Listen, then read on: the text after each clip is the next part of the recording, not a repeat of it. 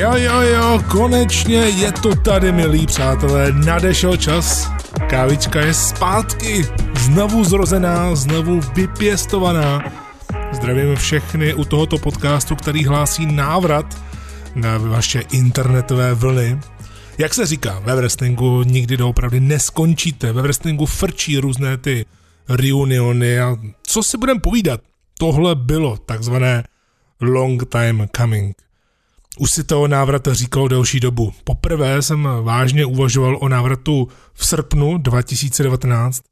Pak se někdo v říjnu na to i veřejně ptal, že to opravdu chybí a já mu dal za pravdu, ale stále to nemělo nějaký ten reálný základ. Přípravu na skutečný návrat.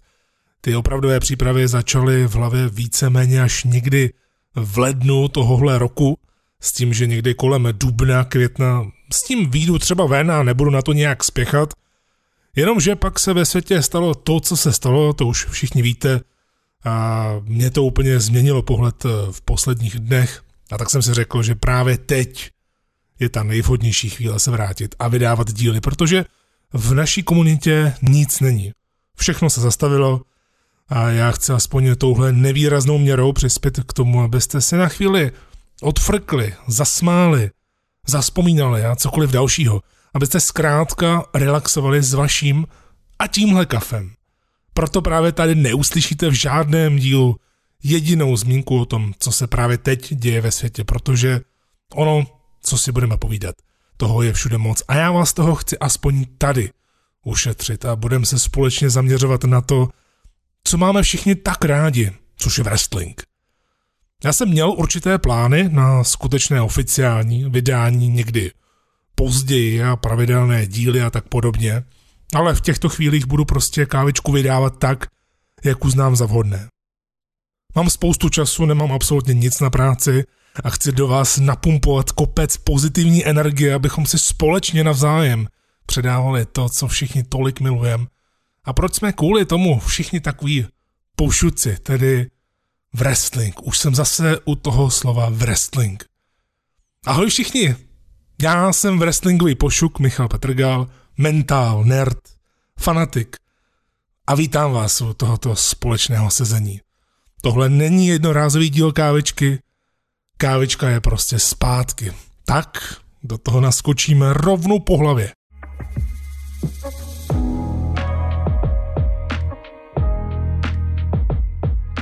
Pro ty, co poslouchají úplně poprvé, tak jenom takový malý výlet do historie, o čem že vlastně kávička byla. Tak Kávička byla první a jediný pravidelný podcast o wrestlingu v České republice a na Slovensku, který se vysílal od roku 2013 do roku 2018. Tedy zhruba 4,5 roku nazbíral přes 220 epizod, bůh ví kolik hodin, to jsem do dneška ještě vůbec nespočítal, a vyspovídal také nějaké hosty za svoji existenci. Především šlo v kávisce ale o povídání z dění v wrestlingu, o historii, o současnost a tak dále. Zkrátka o to navodit tu správnou atmosféru, oddechnout si společně a zjišťovat to, co všechno máme rádi, tedy víc hloubat o wrestlingu a společně se bavit, byť jenom na dálku. Ta znovu zrozená kávička, kterou právě teď posloucháte, se bude postupně tvořit. Protože koncepty jsou vytvořené na papíře, eh, kam to má směřovat zhruba v dalším půl roku až roku, řekněme, ale bude se postupovat pozvolna a hlavně v tuto chvíli je koncept jasný. Dopřát vám ve wrestlingové komunitě oddech. Kávička nebyla online dva roky. Já si vždy vzpomínám, když eh, dělám nějaké to právě vzpomínání, což vám Facebook nabízí jednou za rok, eh, tak se vždy podívám, kdy byl poslední díl a jsem tam o tom někdy něco řeknu a jsem hrozně rád, že celá řada z vás si taky vždy vzpomene a říká k tomu, kež by se to vrátilo. Ono je to šílené, jak to uteklo. Paradoxně za dva roky se toho ve wrestlingu za dob nepřítomnosti kávičky eh, stalo hodně. Možná až revolučně ze světového měřítka. A já si vzpomínám, že spoustu lidí mi pak říkalo, že jsem odešel s kávičkou zrovna právě před wrestlingovým boomem. O tom boomu, kdy jsem hovořil, že přijde až za dlouho, nebo jestli vůbec přijde. Skončil jsem s kávičkou a on opravdu přišel. Takže tihle lidi mají opravdu pravdu.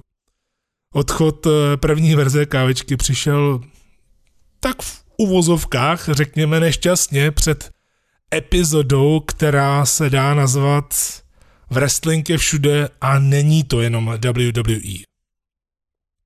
Já jsem samozřejmě za ty dva roky nepřestal být aktivní ve wrestlingu, ba naopak. Na to ostatně bude čas v dalších dílech i na základě vašich dotazů, které věřím, že začnou po této epizodě přicházet. Ale já jsem nechtěl jenom vrátit kávečku, abychom tady tlachali hned v prvním díle. Rovnou bych se chtěl vytasit s nějakým tématem, abychom to uvedli do provozu. Chtěl bych něco nakousnout z větší části. Ono se toho totiž děje tolik, že řešit eh, to v jednom díle celé najednou nemá smysl. A tak jsem si říkal, že bych začal s top 10 věcmi, které zahýbaly světovým wrestlingem v posledních dvou letech a především v roce 2019, jaký to má přesah do současnosti. Ostatně ten rok 2019 byl hodně zlomový pro všechno, co se teď děje ve wrestlingové bublině. Asi se všichni shodneme, že tou nejzásadnější věcí je za poslední dobu, za ty dva roky, co tady nebyla kávečka, ale obecně. Myslím si, že za mnohem delší dobu je právě příchod All Elite Wrestling, tedy AEW. Za mě to rozhodně má suverénně největší dopad na wrestling ve světě, zaměstnanost wrestlerů a celkově, kdy už si i ten největší škarohlíd řekl, že wrestling ho nebaví a najednou se k němu začíná postupně vracet, protože AEW v něm něco probudila. V každém z nás AEW probudila něco jiného. V někom dokonce nic, to je naprosto v pořádku, protože ne všichni musí milovat to, co je nové, protože AEW je nová věc, která se ovšem vztahuje také, které, k, také k té staré věci. To znamená to, co dříve fungovalo, to, co dělalo wrestling, wrestlingem, kdy fanoušci opravdu řádili, bavilo je to od začátku do konce. To už si přiznejme, že nejenom, že jsme to neviděli, v halách na akcích WWE, tedy až na některé výjimky, ale častokrát jsme to nevnímali ani my sami u televizních obrazovek, když jsme na to koukali. Ne vždycky, ale často. A to si myslím, že mi dáte za pravdu. Když se podíváme na AEW takhle okrajově, protože já bych chtěl AEW věnovat mm, samostatně eh, díl kávičky, jelikož si to zaslouží a hlavně je to společnost, která si určitě zaslouží jednak stejný prostor jako WWE, to je jasné, ale hlavně také obdiv. A k tomu se také dostanu.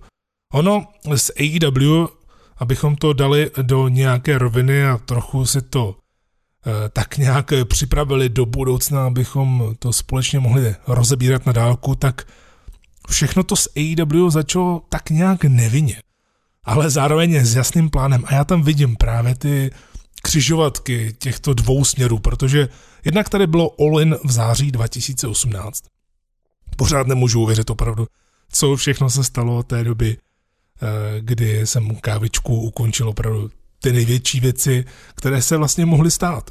A u některých z nich jsem byl dokonce i osobně. V každém případě All-in v září 2018, kdy se členové The Elite Cody a spol snažili dokázat něco Daveu Meltzerovi, jednomu eh, z nejlepších novinářů podle mnohých lidí, já bych spíš řekl eh, jednomu z nejznámějších novinářů, který eh, má páky všude a hlavně je pořád všude citován a zmiňován, tak on říkal, že v Americe není možné v současné době uspořádat akci pro 10 tisíc lidí. Koudy to vzal jako sázku, opravdu to jako sázka začala.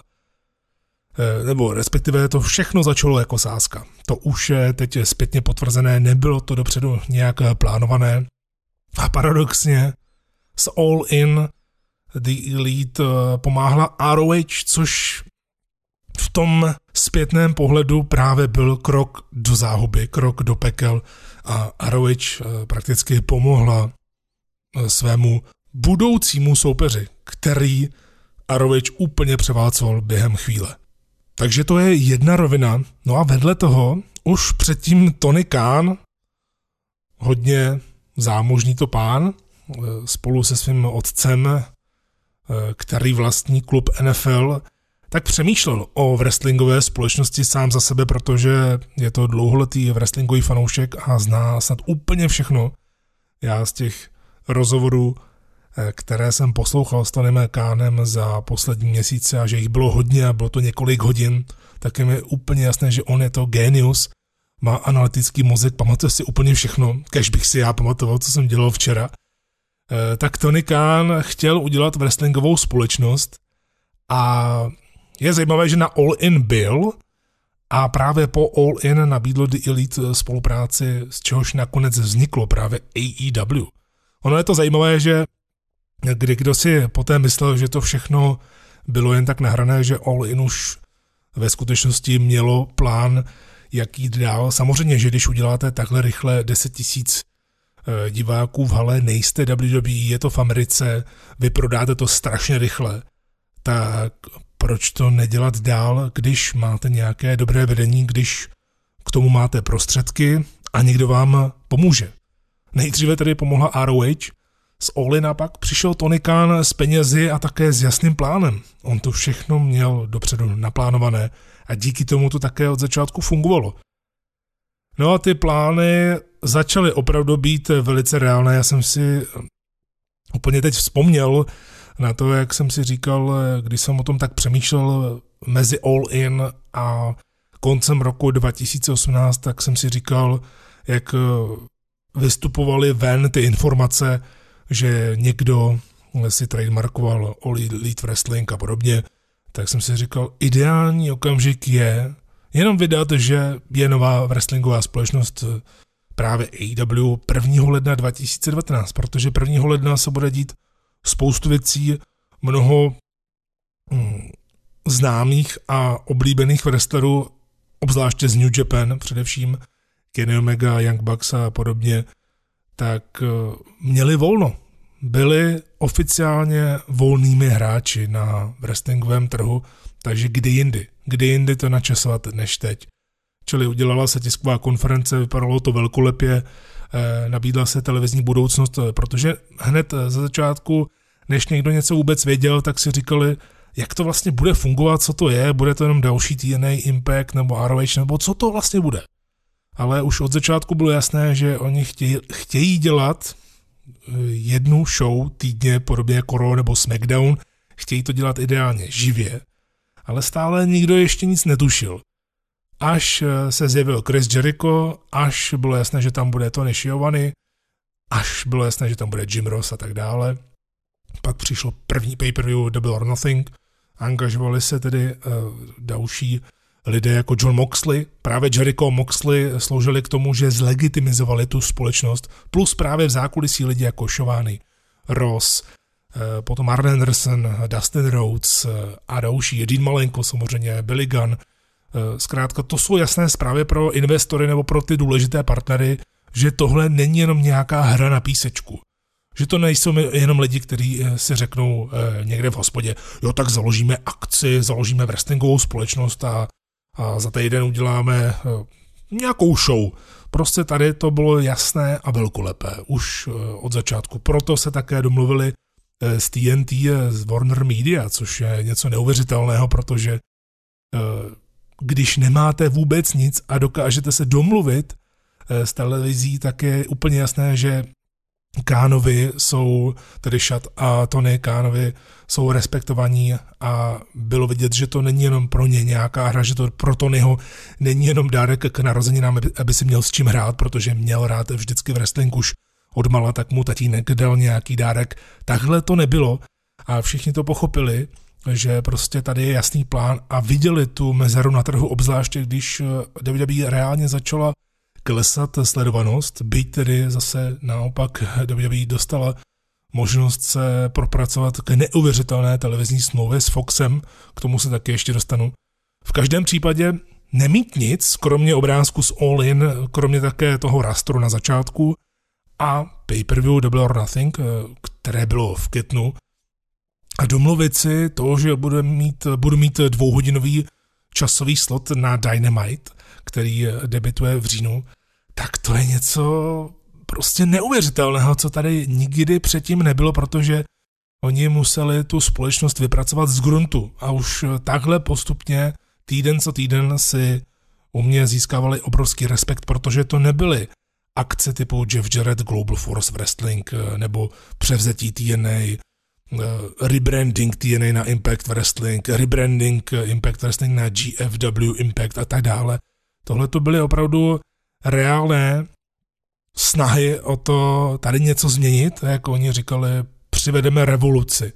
A oni v jistém slova smyslu tu revoluci skutečně přivedli do toho wrestlingu a za to jsem hrozně rád. Navíc si vybrali Krise Jericha jako prvního šampiona, což bylo naprosto logické. Jsem velmi rád, že nešli tou cestou, že by to dali Hangmanu Pageovi, protože ten v té době ještě nebyl zdaleka, zdaleka tak over, zdaleka tak eh, populární, jako je teď s tím svým současným pivním gimmickem, který je mimochodem velmi dobře propracovaný. Takže rozhodně obrovská pochvala pro AEW, uh, ono vytvořit novou společnost, která je velká, uh, která každý týden jezdí do velké haly, vysílá živě. A nejenom to, tu velkou halu naplní, ať už je vyprodáno nebo ne, to není tak důležité, ale ta velká hala vizuálně je naplněna a to je důležité a že to sleduje zhruba milion lidí týdně. V prvních pár měsících na TNT eh, v prime timeu, tak to je na mladou společnost, jako je AEW, ohromný pokrok hned na začátku.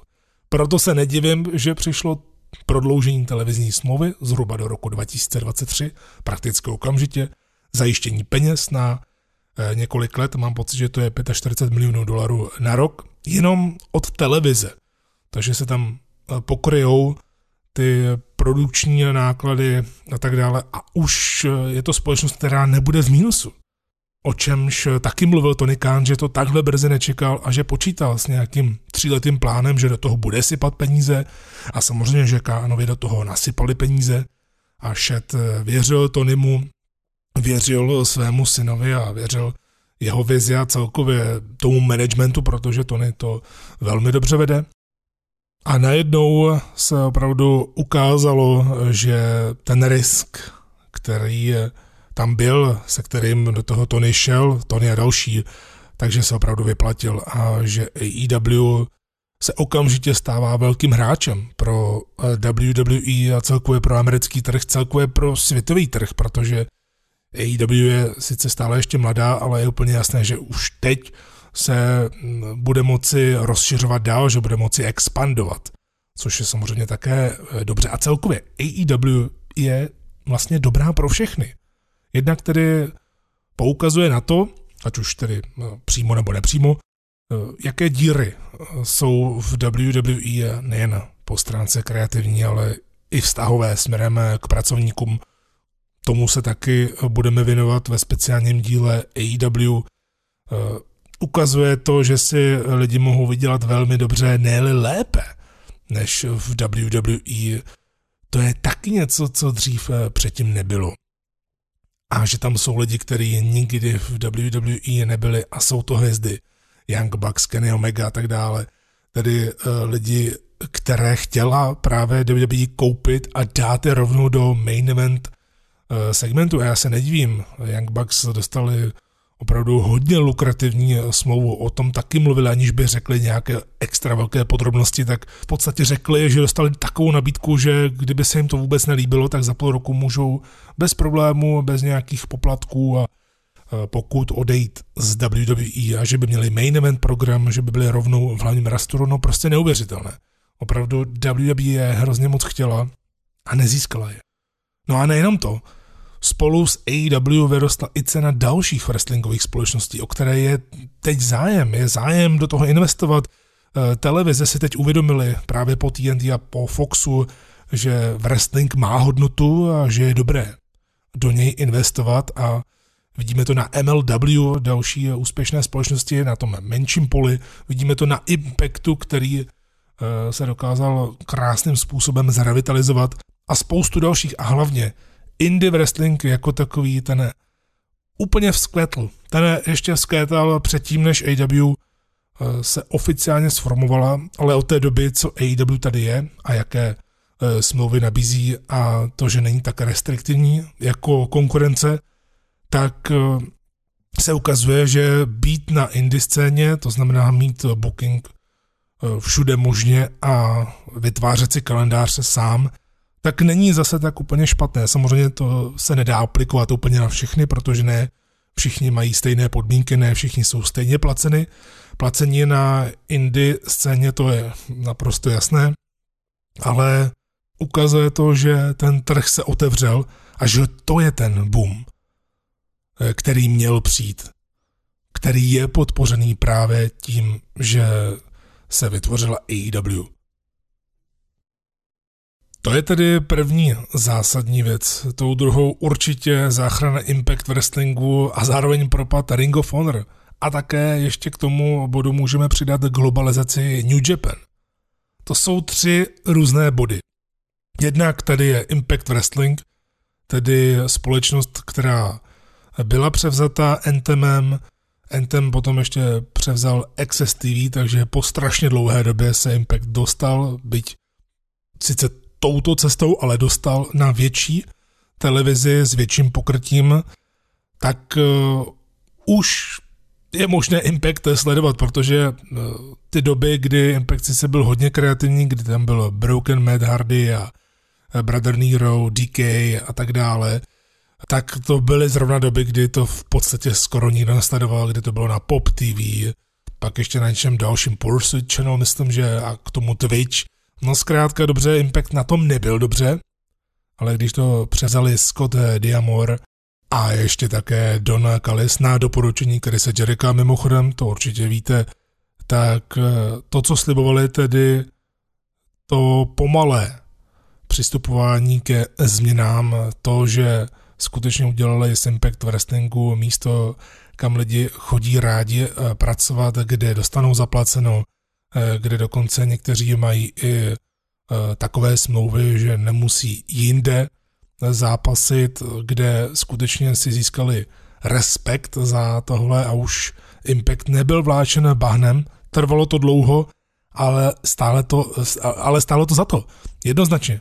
Dobře, sice Impact eh, nedělá žádné velké haly, ale on nemusí, protože on šel jinou cestou, a touhletou cestou se paradoxně podle mého názoru dostal v podstatě před Ring of Honor, protože ROH ta byla hodně respektovaná, ještě když eh, se spojovala s New Japan, což nedále platí, ale společně vyprodali Madison Square Gardens, čehož Vince McMahon byl úplně na větvi, tak eh, to ještě bylo fajn, jenomže to ještě také když se to vyhlašovalo, tak byly k dispozici právě Young Bucks, Kenny Omega, pak uh, přišla obrovská změna a hlavně také uh, přišel mediální průser pro ROH. Už to, jakým kreativním stylem si ROH počínala, že tam byly nějaké bookingové problémy, to už bylo víceméně uh, známé, ale s čím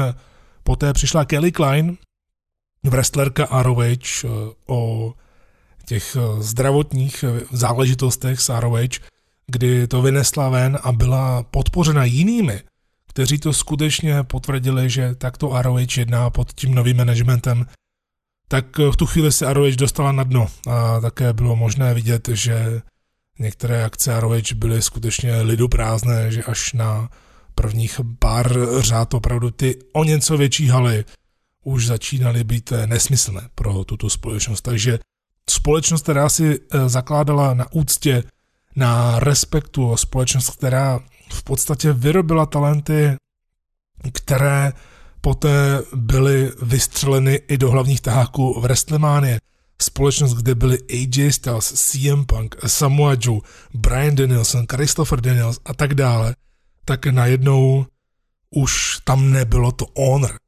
Což stále ještě platí, i když teď se Arovič snaží vrátit eh, k tomu, eh, co jí dříve zdobilo, eh, co dříve právě všichni považovali ROH za unikátní, takže eh, vrací Pure Title, což není jenom ten důvod, proč byla ROH unikátní, to v žádném případě, ale jenom to ukazuje, že nějakým způsobem se tam něco eh, děje, něco se tam hýbe, ale otázkou je, jak dlouho to bude trvat, protože v tuto chvíli ROH opravdu propadla nejenom za AEW, což je jasné, ale i za Impact a myslím si, že i za MLW, protože ta naopak ty haly do tisíc lidí naplňuje úplně bez problémů a pravidelně. No a do toho všeho New Japan Pro Wrestling, která si vždycky jela to svoje, vždy měla kvalitní akce, Wrestle Kingdom eh, prakticky každý rok patřilo k té nejlepší akci z těch velkých eh, pay řekněme, za rok. Téměř pravidelně každý rok to bylo na prvním místě, přestože to byla vůbec první akce, která se konala eh, vždy 4. ledna každý rok. Tak eh, New Japan směřovala ke globalizaci, hodně tomu pomohl právě Chris Jericho, který se z čisté jasná taky objevil, což byla další velmi zásadní věc, která se udála za poslední dva roky, že Jericho, který eh, říkal, že je na dosmrti WWE guy, tak najednou se naskytla možnost, že půjde proti Kennymu Omegovi a bude v New Japan alespoň jako atrakce. Ono se to povedlo, protože zájem o New Japan od těch nových fanoušků, od těch eh, casuálů, řekněme, kteří sledují wrestling jen tak okrajově, nebo sledují právě jenom WWE a nic jiného a sem tam něco naťuknou nebo někam půjdou, ale nějak je to moc nezajímá, tak právě tyhle ty Jericho eh, přilákal, tak to bylo něco neskutečného. Poté říkal samozřejmě, že to se vztahuje jenom na Japonsko, že nikdy by nevystupoval v Americe a víme, co se dělo na All kde se Jericho převlékl za Pentagona a šel znovu po Omegovi. Čili eh, New Japan se samozřejmě snažila také toho využít, protože zjistila, že je možnost vstoupit na americký trh, čili New Japan America v podstatě jede na plné obrátky, mají v Americe také dojo. Je jasné, že ta globalizace jde dále.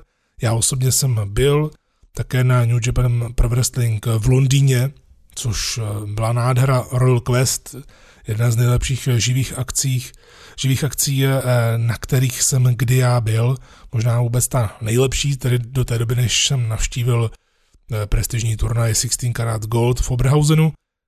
Eh, pět tisíc lidí je eh, v Copperbox aréně, ty největší hvězdy, Okada, Suzuki a tak dále, Tanahashi, byl tam i Will Ospreay, Jay White a tak dále, tak New Japan nám ukázala, že si to může dělat po svém a že už má tu fanouškovskou základnu a že stále tady je prostor pro to, aby tu byli velké společnosti vedle sebe, protože vidíte, že AEW je neskutečně podporována, ten prodej merchandise, to je něco neuvěřitelného. New Japan je podporována eh, na západním trhu. Eh, Impactu se víceméně pomáhá také jediná ROH, eh, jde bokem MLW taky úplně v pohodě a WWE se tak nějak vrací, nechci říct si do normálu, ale zlepšuje se to. V každém případě je to dobře pro všechny. Eh, myslím si, že to, že New Japan vstupuje eh, na americkou půdu je dobře, protože to bude další hráč, který bude tlačit na eh, WWE. Jsem hodně zvědavý, zdali dojde na nějakou spolupráci s AEW, protože pokud ano, v nějakém duchu, tak to už bude velký problém pro WWE. A to ještě nemluvím o NWA, která začala dělat televizní akce na YouTube Power a jsou to z kreativního hlediska opravdu mimořádně vydařené epizody. Je to teda úlet, samozřejmě je to hlavně pro wrestlingové fanoušky někoho nového na to nenalákáte. Je to něco úplně jiného, co si budeme povídat, takže se to nedá srovnávat tím, jak je to natáčeno eh, s jinými Eh, společnostmi, ale je to dobrá necelá hodinka na odreagování, určitě to patří teď do toho současného boomu, protože Billy Corgan to pojal také po svém a dělá dobrou práci, jsem hodně zdravý, kam to posune dál. Čili je vidět, že to, jak WWE začala trochu ztrácet, že opravdu některé roky se tak nepovedly, že to vedlo k masivnímu odlivu fanoušků a ti potom hledají alternativu. A najednou je tady AEW, najednou je tady pro západ už přijatelnější, řekněme New Japan Pro Wrestling, je tady dobře ROH, Impact Wrestling, NWA, MLW a to jmenuji jenom eh, zlomek toho, co se všechno dá sledovat, pak samozřejmě Indie Wrestling v Americe, Indie Wrestling v Evropě, který se také rozvinul skutečně eh, ve velkém, čili wrestlingu je opravdu hodně a můžete si vybrat. A to může být velký problém pro WWE. To je ostatně třetí zásadní věc, která se děla, protože WWE na to zareagovala, eh, jelikož Dynamite od AEW byl dán na středu, kde už eh, dlouhá léta bylo NXT na networku, tak eh, společnost Vince a Triple H v podstatě zareagovala velmi rychle a NXT se najednou posunulo tak, že bylo živě, dostalo dvě hodiny a dostalo slot na USA Network. A najednou tu máme středeční války místo těch pondělních. Samozřejmě ne eh, s takovým eh, s takovou sledovaností jako kdysi Monday Night War, to samozřejmě ne, ale uh, máme tu AEW proti NXT, což je také zajímavé téma na uh, epizodu uh, kávečky a hlavně na sledování, na recenzování těch jednotlivých show a poměřování, jak to vlastně vypadá, tak uh, společnost nasadila proti AEW NXT, tedy třetí brand, který vyrostl, to je také další velká zpráva za poslední dva roky a už to není jenom vývojový brand, ale je to opravdu už třetí brand a navíc teď má televizní slot, má peníze, čili i talenti, i jména NXT si už vydělávají, si myslím, že podstatně víc, protože se měnily smlouvy od té doby, co NXT přešla na USA Network. Zajímavé je, že zatím ještě necestuje že vysílá z full sailu, ale myslím si, že je jenom otázkou času, kdy NXT taky začne cestovat a bude třeba nejprv do tisíce lidí, dva tisíce lidí. Je jasné, že NXT se může vždy opřít o takeovery, protože to jsou asi nejlepší speciály, když to počítáme mezi pay-per-view, tak společně s AEW pay-per-view takeovery jsou opravdu ty nejlepší speciály každý takeover je dobrý, hodně dobrý, strašně moc dobrý, výborný někdy až. Takže se může o tohle opřít a tam přece jenom chodí hodně lidí, takže eh, NXT může zažít uh, to, co AEW a může jít tou cestou, kde AEW není. A proti AEW na dálku uh, získá zase jiné fanoušky a bude to vypadat ještě líp, ty středeční války. Samozřejmě, že hlavním vítězem těchto válek v úzovkách, i když oni spolu neválčí, tak jsme my fanoušci, protože vidíme toho mnohem víc, víc lidí se snaží, najednou máme víc wrestlingu, víc příběhů a je to propracovanější, i když samozřejmě někdy to taky snese velkou kritiku, to je jasné, ale zase pořád kritizovat taky není dobře, obzvlášť když tu věc máte tak rádi. Za čtvrté určitě SmackDown se přesunul na Fox, to byla velká věc po té, co Fox opustil UFC a UFC šlo eh, neskutečnou cestou sedmiletou smlouvou s ESPN, kde dostane neuvěřitelný ranec peněz, tak to samé se ale týkalo SmackDownu. Bylo to hodně velké halo, všichni se divili, proč eh, WWE za SmackDown na Foxu dostane tolik peněz, ale ta premiéra, kde jsme viděli to, eh, to, co jsme viděli, byl tam The Rock, byl tam Kane Velasquez a tak dále, eh, tak ta premiéra byla opravdu velkolepá, taky byla hodně sledovaná, ale bylo otázkou, zdali se na to dokáže navázat, jestli tam je nějaký dlouhodobý plán.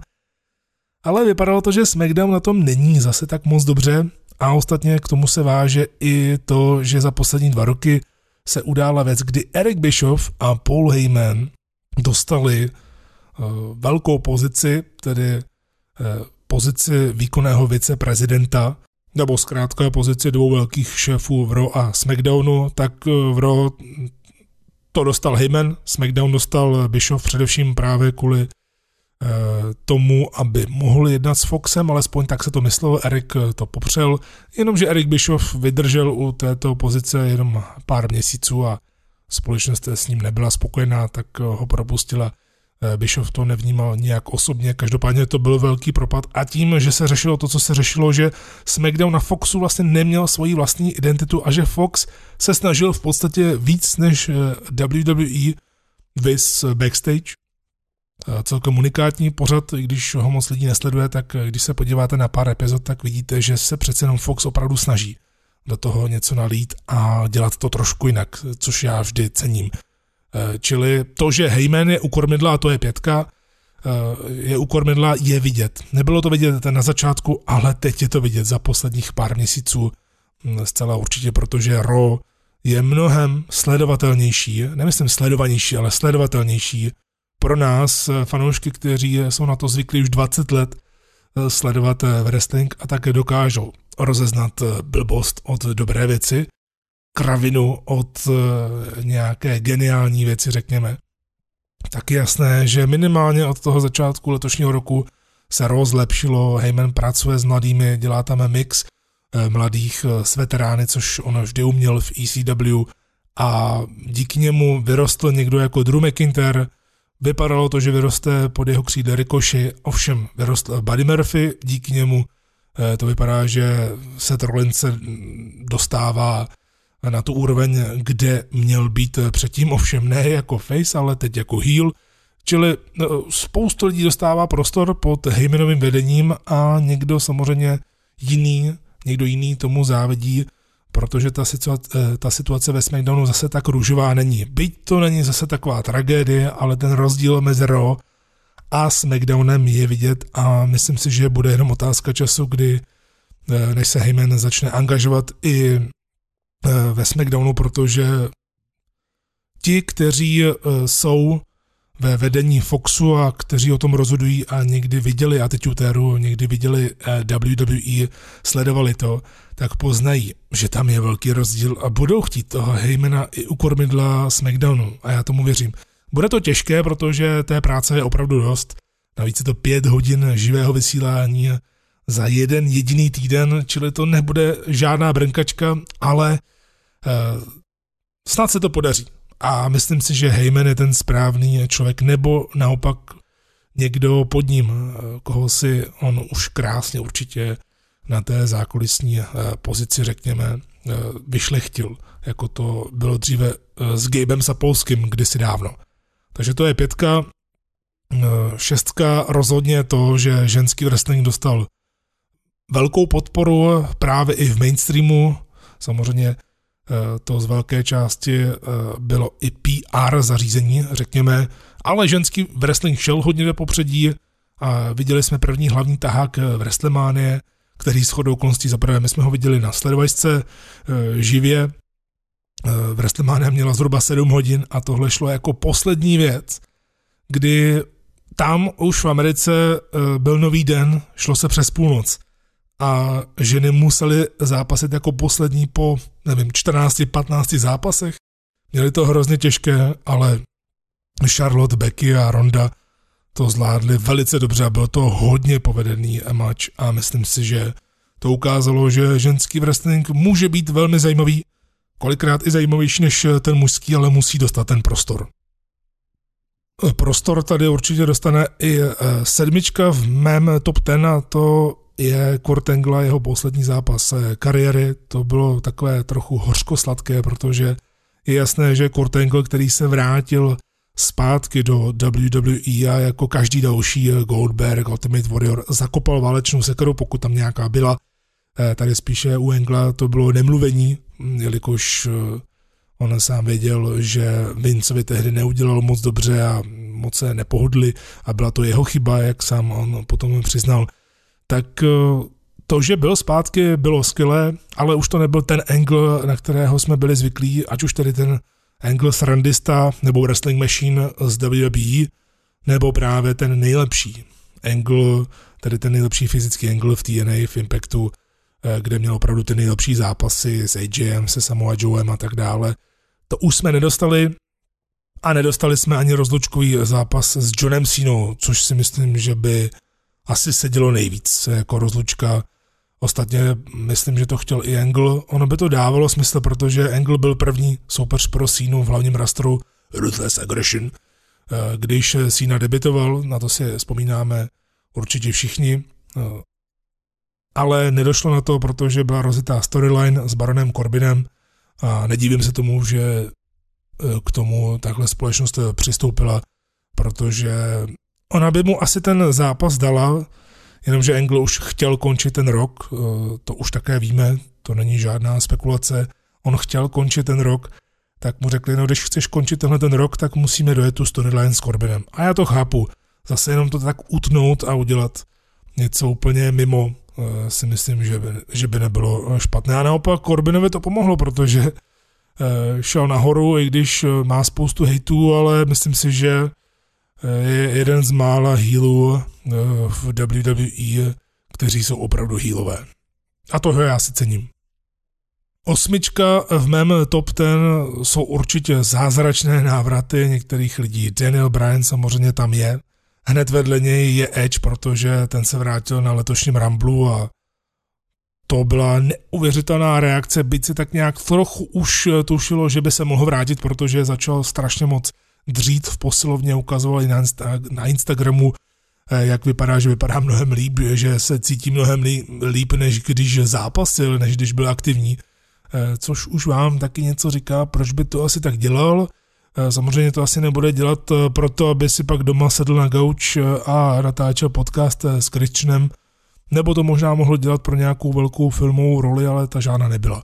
Takže návrat Edge byl hodně emotivní, byl to jeden z největších momentů letošního Ramblu, včetně vítězství druhá McIntyra a úžasné práce Brocka Lesnara.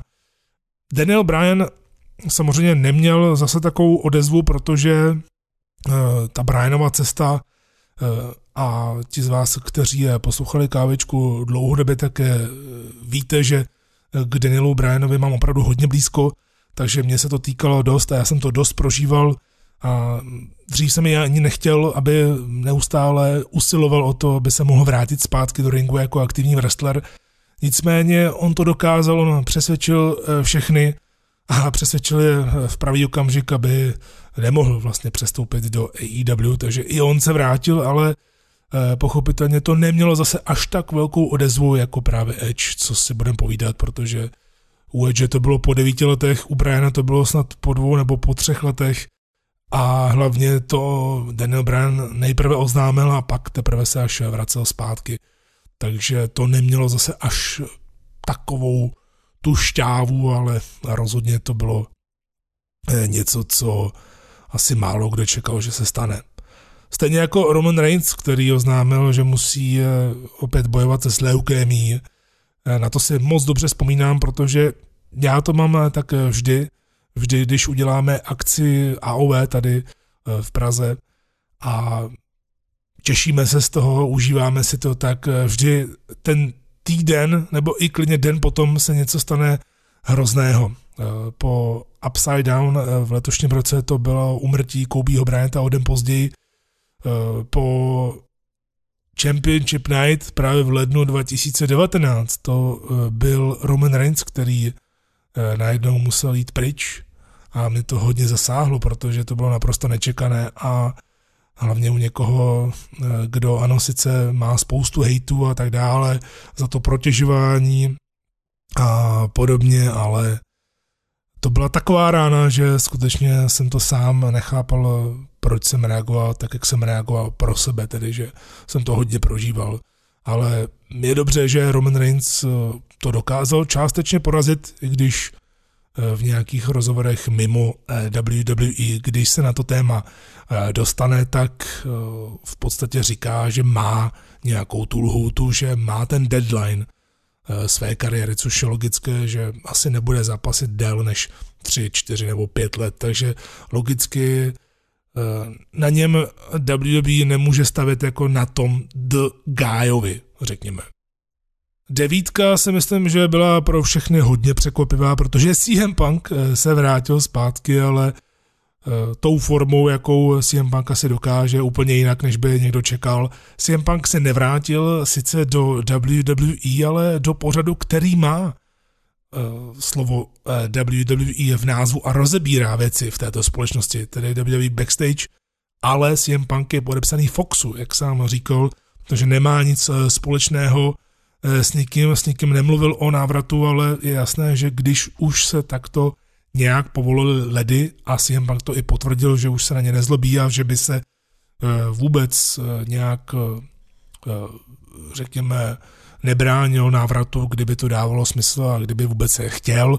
Zkrátka, že by ten telefon teď už přijal, protože už to je za ním, už to v sobě nedrží, čemuž teď já osobně věřím, když to říkal možná dřív, ještě eh, v době, kdy zkoušel kariéru v UFC, tak jsem mu moc nevěřil, protože jsem na něm cítil, že to pořád má v sobě eh, nějaké, možná i to malinkaté fňukání, řekněme, eh, protože to tak občas vyznělo, tak teď je zpátky, je zpátky na poloviční úvazek, řekněme, protože ani na pořadu backstage se neobjevuje často, navíc ten je teď zrušený kvůli oné situaci, která se děje ve světě.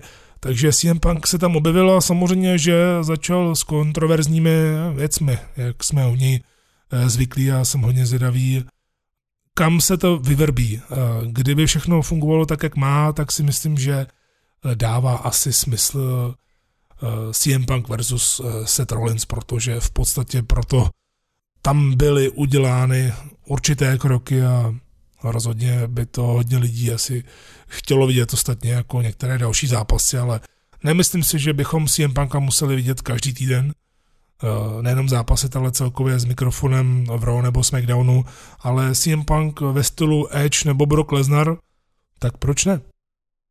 No a na čísle 10 věc, eh, v kterou asi už nikdy nedoufal, ale která se stala eh, výborná, kdy Daniel Bryan, který se opravdu vrátil, pak eh, si prožil heel turn. Vypadalo to velmi zajímavé s tím jeho ekologickým gimmickem, který nedostal zase až tolik prostoru a především moc času, než zase se Daniel Bryan stal facem.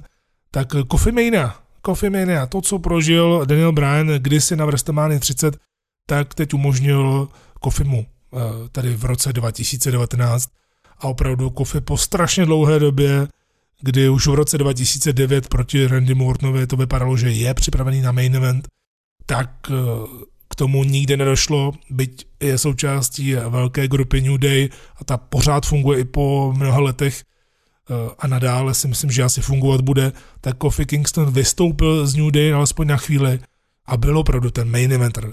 Ale jenom do té Vrestemány. Kofi Kingston jako šampion musím se přiznat, byť tedy patřím k fanouškům Kofiho, respektive mu fandím a přeju mu to, eh, co se eh, mu podařilo, tak Kofi Kingston jako šampion prostě to nefungovalo.